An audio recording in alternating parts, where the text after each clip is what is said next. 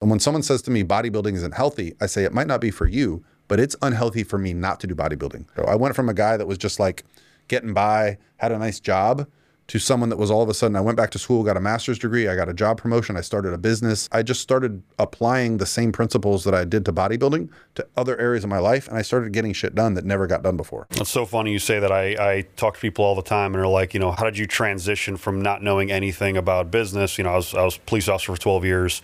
It all reverts back to how dedicated and how focused you can be in bodybuilding and in fitness. Yeah.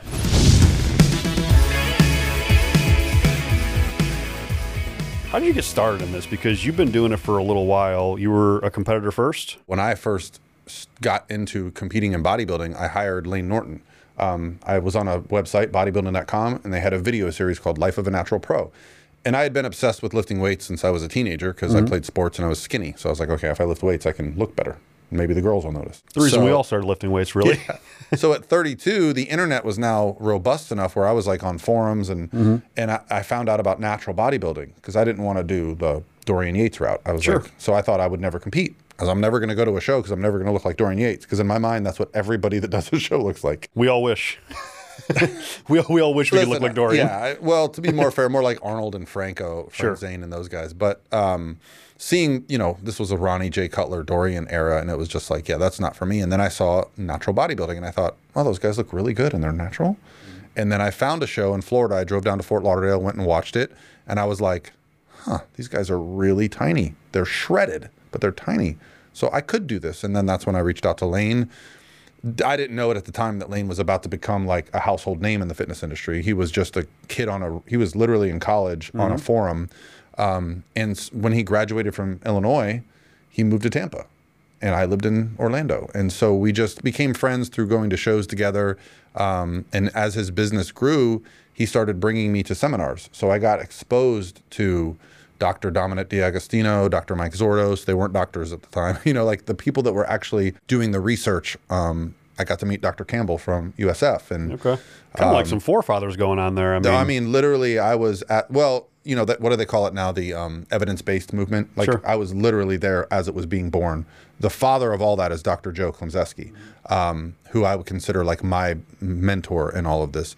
Um, so yeah, I would just I just kind of got obsessed. I think that's like my personality. I find something I like, and I just I have to know why. I have to know everything. And then uh, along the way, someone asked me to coach them, and I was like, no, I don't. You know, hire Layne. And Layne was like, dude, I'm getting 50 inquiries a day. Please take them. And I was like, all right, I'll take one client. And that's how it started. So, and that was 2011, 2010, I think. So you're over a decade in, yeah. and you have how many coaches in your company? Because obviously you're a coach. Yeah. But you have coaches underneath you. So that evolved when I got to the point where I got to where Layne was at, where I was getting more inquiries than I could handle. And there's two things you can do at that point. You can either become one of those cookie cutter coaches that gives everybody the same plan mm-hmm. and have a thousand clients and I'm sure you feel great about yourself. Um, but I couldn't do that. I, am a very hands-on coach. Sure. So I was actually in school at USF, and Stephen Bogrand was in class with me, and we just kept talking. And he's like, "Well, if you ever need help with anything, let me know." I took him up on that offer. He helped me. I was promoting a bodybuilding show at the time. He literally helped me paint my garage, set up my gym equipment. And then one day I said, "You know, I've got like 400 inquiries that I can't I can't even answer them. Yeah. Would you want to go through them?" and see if there's anybody in there good. And if there are, tell me. And if there's not, you can message them. So that was my first coach. That was seven years ago. So now we're at 28 coaches. Yeah. So and and the way we bring coaches on now is essentially it's by demand. We don't. I'm not looking to add more coaches. We basically get to a point where all of our coaches are at or near capacity. And then we, we can actually now we have a lot of data, we have metrics, we can actually predict like, okay, we're going to need another coach in the next two, three months. So we're already grooming two more right now that'll be starting in January. Yeah, worldwide. So we have uh, South Africa, Canada. The bulk of them are in the United States. Sure. But, um, all English speaking currently, but we've even talked about Spanish speaking coaches. Oh, you guys would do great, especially yeah. in Brazil, Mexico. There's a huge community in there. Yeah, the the difficulty there is the entry cost for coaching. Mm. It, it's it's a little bit much for what um, those, you know, the, the, the, dollar is not very strong in those countries compared to our dollar. Sure. Well, you, you so you turn this passion, you turn this yearning into a pretty successful business. Yeah. So I mean, you have 28 coaches, uh, and how many how many clients are you able to take with those 28 coaches? Last time I checked our um, system, we're around 2,000 total. 2,000 active Yeah. training. That's crazy. That's really, really high. Yeah. So I, I, I don't, I don't know. I don't, there's not really a company like ours. I don't think like the, the business model, how it's kind of been grassroots. So I don't know what's a good number, but I just know like we have coaches that are living full time at home, able to be coaches.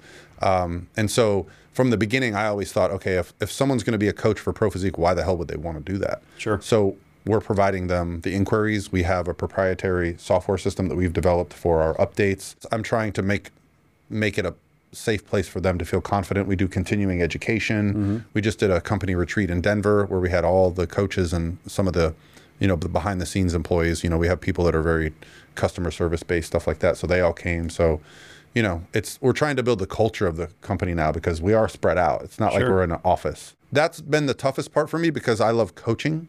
So there was definitely a point where you're coaching, but you're also running a business, and you have to decide which you want to do more. But I freaking love coaching. Like. I, I still want to be the best coach. Like that's my goal, and um, I love my athletes, and I just love going to the shows. I mean, I'm here with Evan, and we're in town this weekend for a show.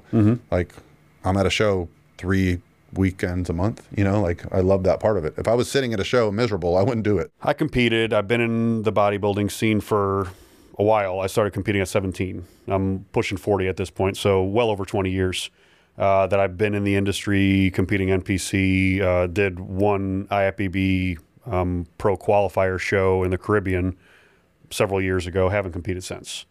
Um, so, are you getting mostly competitors, or are you getting lifestyle You would people? think Or that you based on my kind of online presence. Sure. But it's we're probably 70% lifestyle, 30% competitors company wide. Have you seen a difference in a trend? Have you seen competitors kind of dropping off into being more lifestyle? Me personally, no, because Okay. I only coach competitors and I always have a wait list. So it's hard for me to gauge. Now that's where like we have the data from our from our website where we can see the inquiries that are coming and what they're looking at.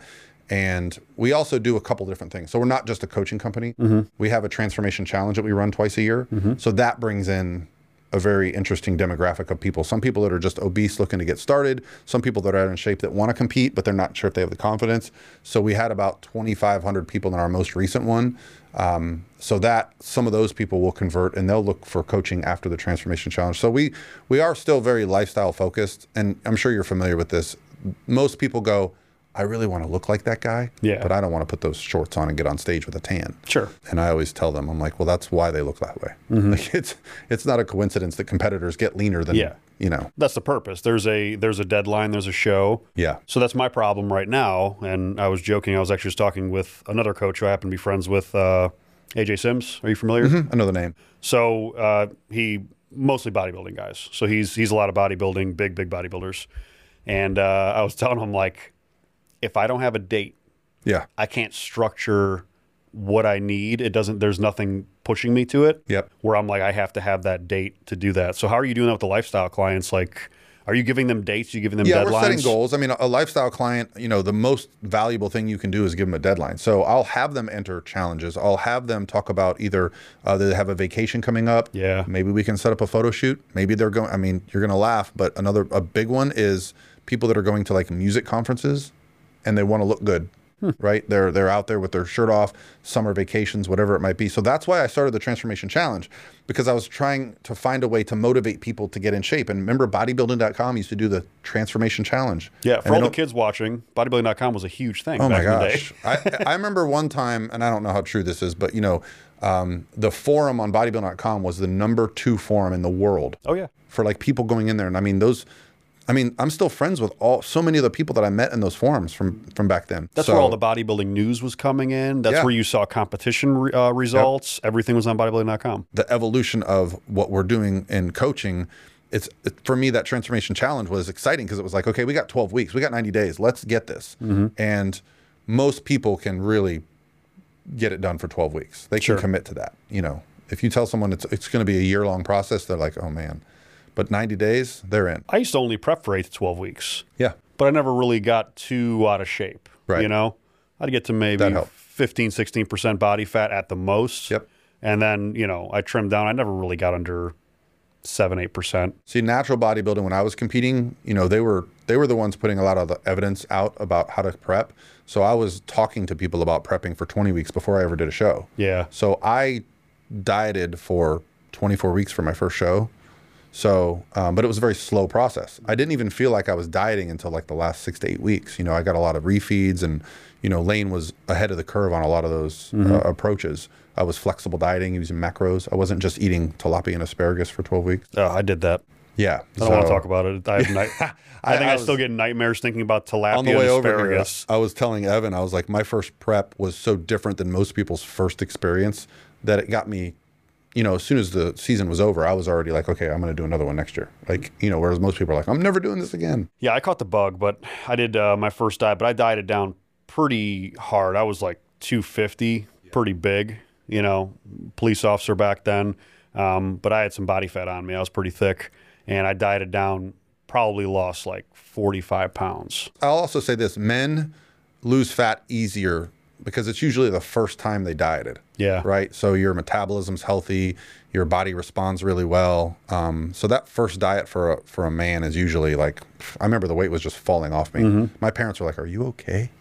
Because, you know, your face gets all bony and I'm a skinny guy as it is. My mom cried when she came down. So my mom lived in Ohio when I did that first show uh, here in Florida. She saw me when I competed at 17, 18, but I was a baby, you know, Yeah.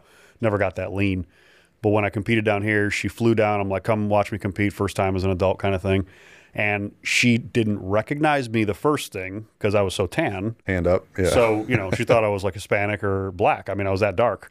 So I, uh, I was so sunken in. She's like, "You literally look like you had cancer," and she was like crying. Yeah. Yeah, Yeah, It no, I had looked to, almost sick. I had to take my, I had a jacket on when my parents saw me the first time that they hadn't seen me in a while, and I took my jacket off, and they're like, "Oh, okay, you look good." Yeah. But like when they see your face, that's the That's what it was. I was wearing a big sweatshirt. Yeah. And then then she sees my face. She's like, "Are you okay? Do we need to go to the hospital?" yeah, yeah. It's so hard for people to understand. It's such a fringe sport. It's such a weird, odd thing for people. And I like that about it. I don't know. I like I like that it's it's something that really nobody gets. Like if I'm at a party or like I'm out with my wife at somewhere and someone says, "Oh, he's a bodybuilder." Oh, do you cut the water? Do you uh, you know, do you eat the tilapia? You know, they ha- there's all these misconceptions that are surround the sport still that I'm just like, mm-hmm, how deep do I want to go on this topic tonight? How deep do you want to educate them? Or they'll be like, "Oh, you can't eat that; it's not healthy." And I'm like, "Well, actually, I'm a flexible dieter. I can eat whatever the hell I want." Well, because you're not, you understand the balance point between sure. between Yeah. lifestyle, between staying lean, between staying healthy, and you're big on health. I mean, well, I mean, there's a reason I've kind of avoided, you know, the path of bodybuilding to be like as big as I can be because I don't know. I just pictured, you know, those guys that were 300 pounds because I'm six foot three. So for me to be a successful professional bodybuilder, I'm going to have to be over 300 pounds. And I just thought, I'm not going to feel good at that weight. Um, so it never, and I grew up playing sports. So, you know, the, the definition of healthy for me, it's not just like, oh, I look good, but it's also like mentally being mm-hmm. healthy. So I focus a lot with my with my clients on the mental health. And when someone says to me bodybuilding isn't healthy, I say it might not be for you, but it's unhealthy for me not to do bodybuilding. I am a better version of myself when I am dieting, when I am organized, when I am prepping. Mm-hmm. I mean, honestly, my life completely changed when I did my first bodybuilding show. I went from a guy that was just like getting by, had a nice job, to someone that was all of a sudden I went back to school, got a master's degree, I got a job promotion, I started a business, I got, you know, bought a house. I just I just started applying the same principles that I did to bodybuilding to other areas of my life and I started getting shit done that never got done before. It's so funny you say that. I, I talk to people all the time and they're like, you know, how did you how did you transition from not knowing anything about business? You know, I was I was police officer for 12 years, got into business, just pretty much learned it. Yeah. Like they're like, well, how did you figure out how to learn? How did you, uh, you know, balance your time? How'd you do all these things? And it all reverts back to how dedicated and how focused you can be in bodybuilding and in fitness. If you know how to diet for a show, you know how to suffer. You know how to, you know, sometimes lack sleeps, do things you don't want to do. I don't want to do cardio. I hate doing cardio. Right. You know what I mean? So if you learn that you need to suffer to For get me, to a certain meal point, prep. yeah, and like, the meal prep. Like going to the store, buying the food, cooking it. It was like a whole day to Yeah. prep for the week. But then the rest of the week, I'd be like, huh, there's so much less stress because all my meals are planned. Like you don't realize that planning ahead and doing all that work at the at the beginning sets you up for an easy week. And that's what I started applying to things. but all that transfers into business, Yeah, oh, into yeah. education, into lifestyle, and you bring all those things that are you know, right there, right in front Yeah. of you. Oh, I mean, I was I, w- I used to go to work on time and leave at 5 And literally, when I started bodybuilding, I would go to work early because I had to get there early because I was already at the gym. I just go to work. My boss started noticing, and he's like, "Hey, like you you can start doing more projects." And all of a sudden, I became like a go-to guy instead of a guy that just collected a check. Yeah. Um, so yeah, like it just started to bleed into all areas of my life, and all my friends that were like, "You're not going to go drinking on Saturday night with us," because I live downtown. I literally lived for going down to you know the, the bars in downtown Orlando. Um, on, the way here, I was just showing Evan. I was like, "Dude, we used to we used to walk from here to here," and um, and I went from a guy that did that to saying, "No, I'm going to go out with you guys, but I'm going to drink a sugar-free Red Bull, and I'm going to get up at eight and do my cardio." And they all started going, "Oh, if you can do it, so can I." And they all started like, you know, getting more involved in fitness stuff. And so it was cool to see my impact on other people. And that's kind of where the YouTube started too, because people were like, "Oh, you should do YouTube," and I'm like, "What's YouTube?" You know. So it's just funny how these little pieces along the way have built into something bigger than this the individual pieces would have been by themselves. You have a good educational uh, aspect on your YouTube. I watched uh, several clips over the last week or two, anticipating for talking to you um, on a podcast. You know, and uh, I love your little snippets. The the cardio.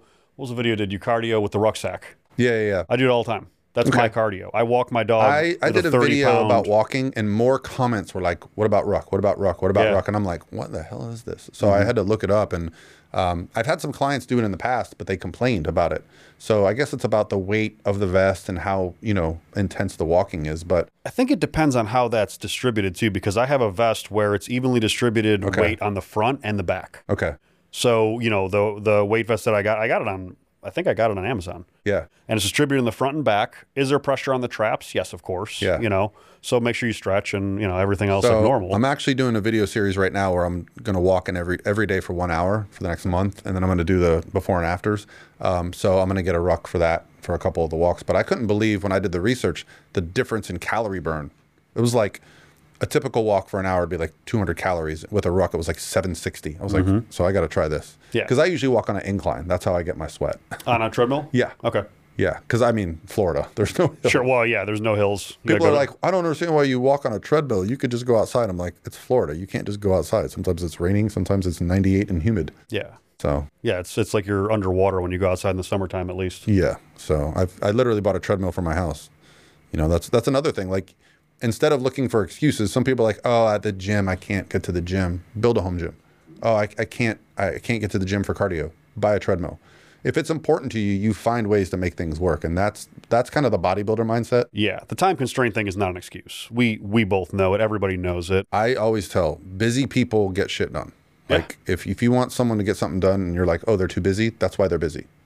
Yeah, don't ask someone that's not busy to get something done. So much procrastination. I'm seeing all. We're in November now, so we're filming this in November. I see no shave November, all these no drink no no whatever November, and someone posted uh, on social media somewhere no procrastination November. I'm like, that's one that I can get onto. that's tough. I I I am a big procrastinator of things, but I find it also makes me more productive because I make deals with myself. I go, okay, I'll open up some baseball cards if I get all this work done. So I'll like I'll motivate myself throughout the day. But you know, before bodybuilding, I was such a procrastinator. I was always like, I'll do it later. I'll do it later. And then once you you, you just got to change that mindset. It's it's it's difficult. Where are you on the uh, coaching aspect for bodybuilding? I mean, a lot of people that know who you are, Yeah. know you from competitive nature, know you from bodybuilding. You coach primarily bodybuilders, or not bodybuilders. I'm sorry, competitors. Yeah. Okay. Is it men, women, mixture, all Yeah, that? so it's evolved over the last decade. So when I first started coaching, I coached anybody. I had powerlifters, I had moms that just wanted to lose 30 pounds, and mostly male natural bodybuilders at the beginning because that's I earned a professional status with two organizations. I was competing, so you know people see your results, and that's kind of how I found Layne, and they found me. Um, and then along the way, I started getting more and more competitors, and I, what I realized was I like the competitors better. Some people like the lifestyle better. The reason I like the competitors better is because they show up, they don't make excuses, and they get results.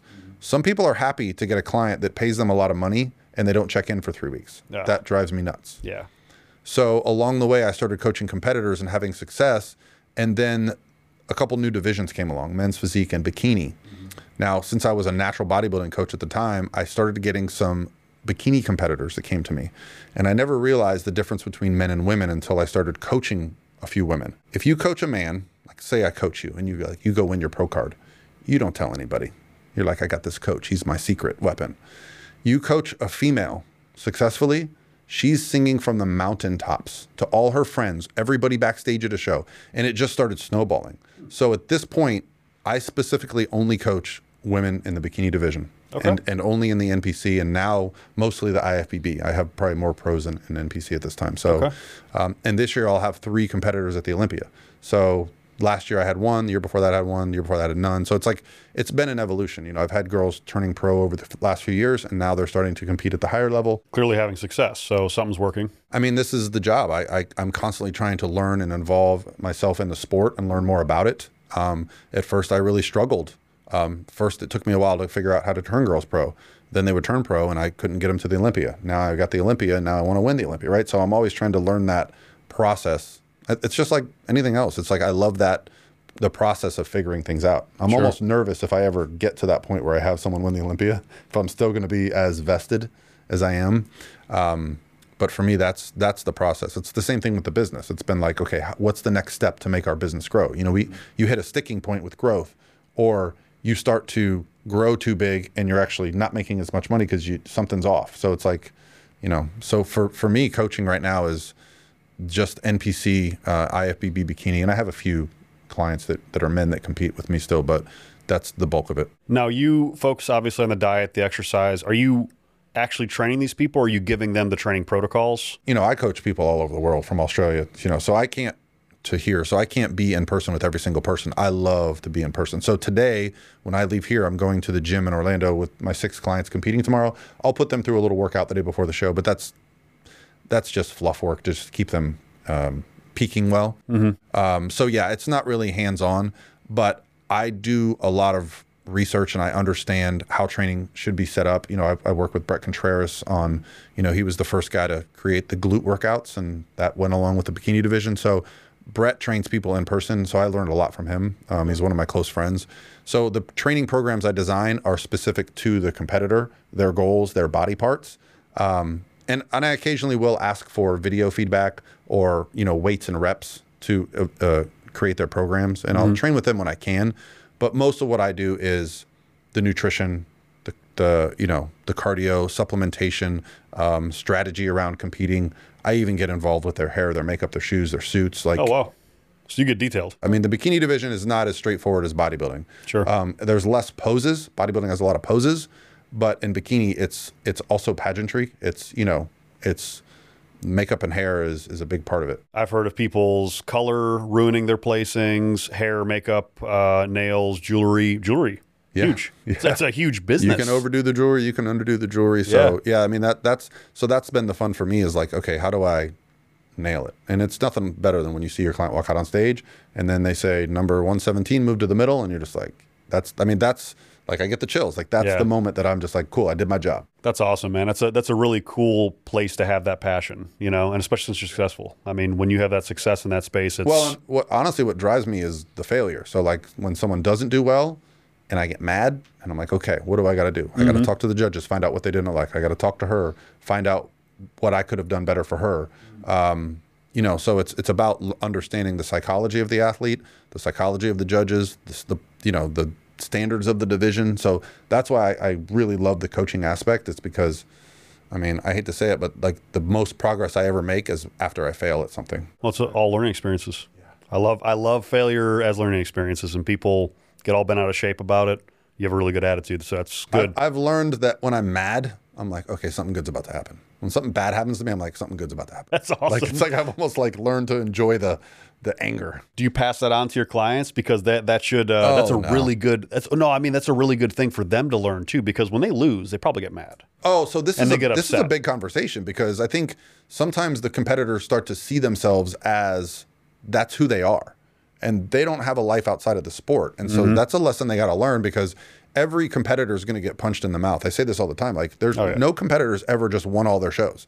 Everybody's been punched in the mouth, and that's when you actually find out if you love what you're doing.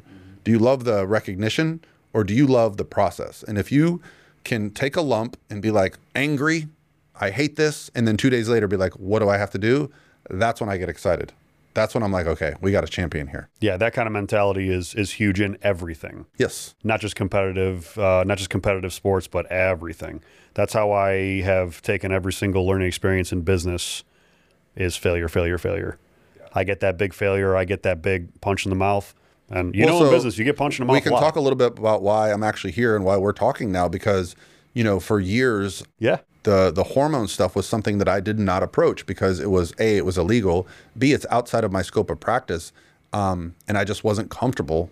You know, that's why I kind of stayed in the natural bodybuilding world. But now, as you know, I mean, you know better than me, hormone health and these type of things are now it's probably one of the fastest growing sciences in the world. Um, and I also got to experience it firsthand. My best friend had double testicular cancer, and so he had to go on testosterone therapy and we're the exact same age. He played sports with me, like we grew up together. And I literally, and he's not fit. Like he, he's healthy, but he's not a bodybuilder. He'll play basketball a couple days a week, stuff like that. I literally saw him transform over the course of a year. I'm like, what is going on with you?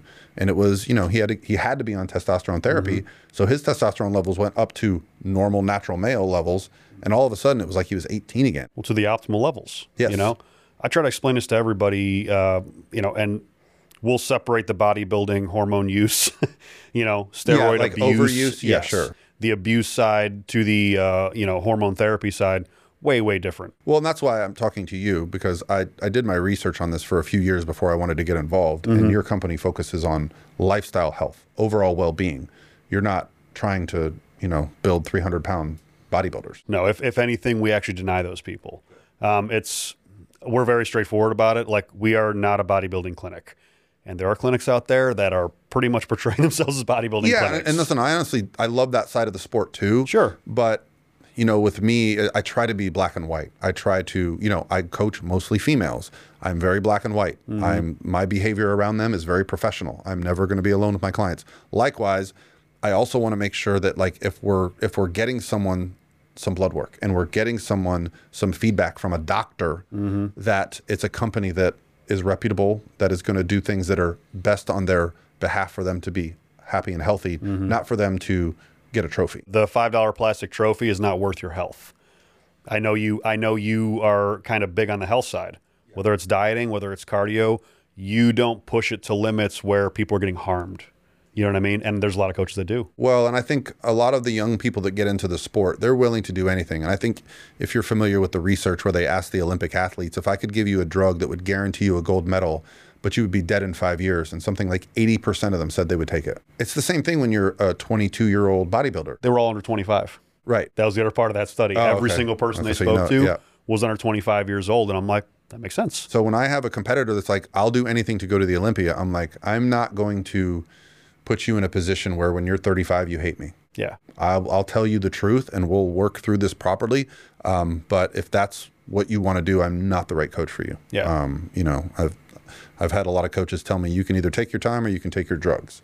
Um, and especially working with females, most of them don't want to sound like men. Most of them don't want to look like they're 40 when they're 22. Yeah. Uh, I would say all of them. Yeah, and and not only that, they they ruin the chances for any future fertility at some points. You know, they'll get facial structure issues going on. I mean, That's the scary they stuff. get a, they get a jawline like me when they had a soft feminine face. That's a weird thing. That's a problem. You know, and you know, there's some there's some other things that uh, happen down below that are not very that are not Yeah. very pleasant. You know, for We're anybody. familiar with the tanning booth at bodybuilding shows. Yeah, Yeah. yeah, So you know those those kind of side effects, and like not even calling anybody out that does that.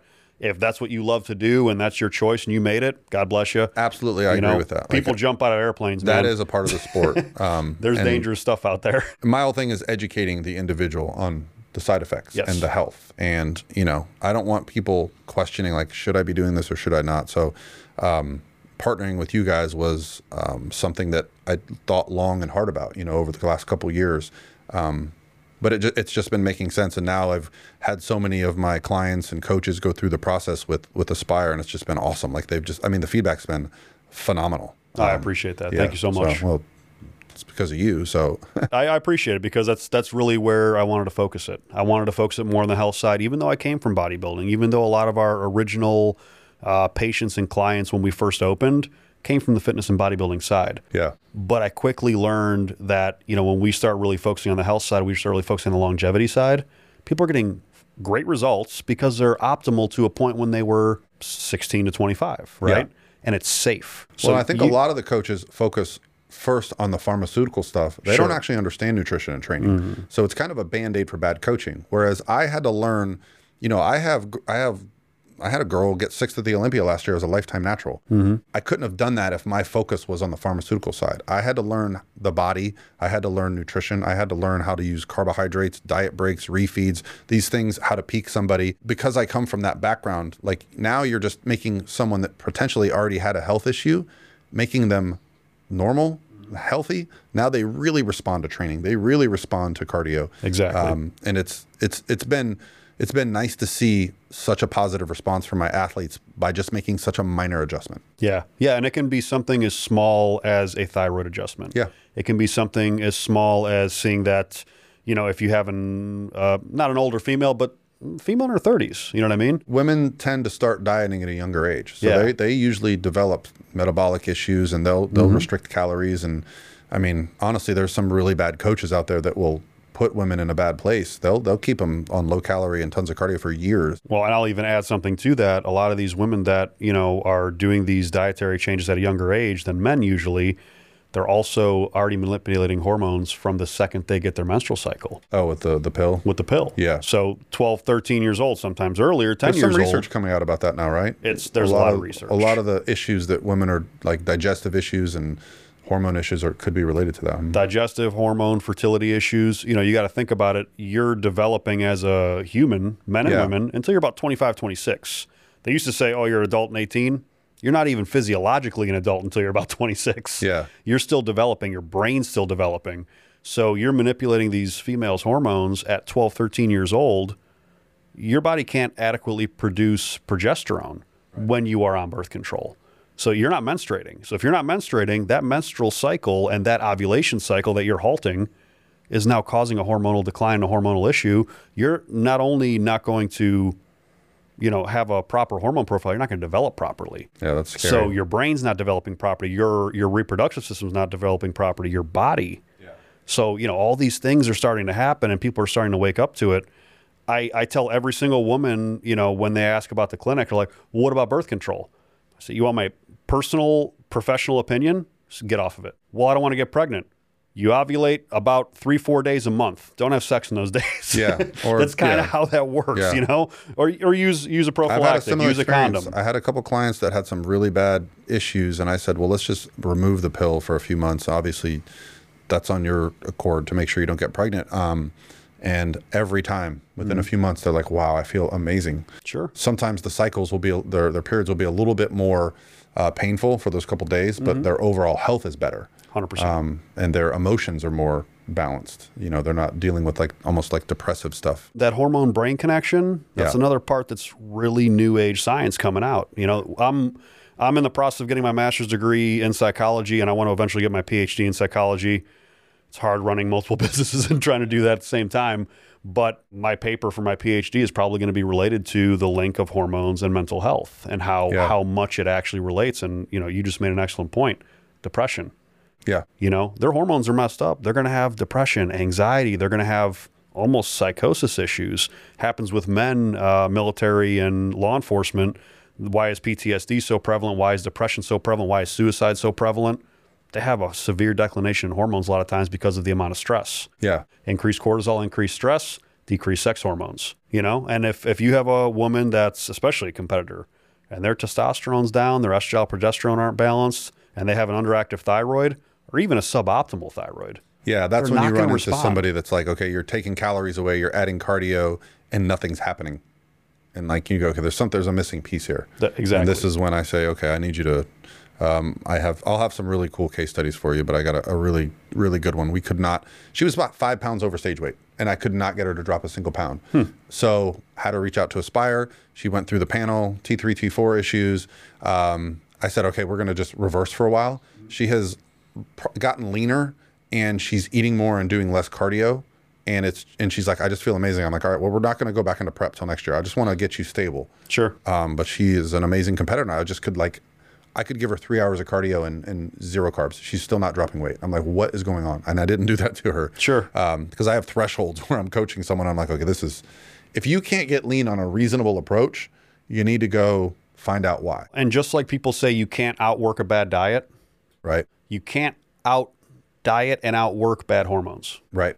It's that simple. If your hormones aren't in line, I don't care what you do, you're on a hamster wheel. Yeah. And you're going to keep on that hamster wheel until you fix the issue. Yeah. Which is why I have a huge problem with the way that the medical weight loss community, for anybody listening on the podcast and the audio, I'm doing very big air quotes. Yeah.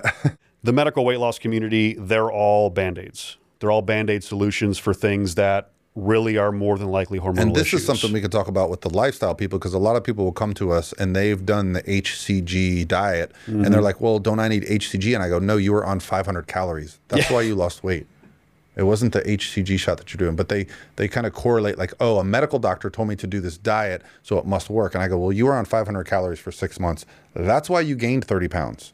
You you crushed yourself, Yeah. and you've got to correct that. HCG had no weight loss capability at all. when people come to us and they they've done these diets um, and that's kind of what they want to do again i say like you didn't learn the behaviors to lose weight you took a drug that suppressed your appetite but you didn't learn the skills how to make your own food how to be hungry and know you're going to be okay how to not grab a snack on your way out of walmart mm-hmm. you know you didn't learn those skills so when you take away that drug you're going to go right back and it'd probably be worse than it was Well, and that's what happens. And people take this phentermine, and phentermine will stop working in your body like most stimulants. You take a whole bunch of caffeine, what happens? After a couple months, you either got to take more or you have to cut that's it down. starbucks and then, is rich Ex- yeah, exactly. Because people are addicted to coffee in this country.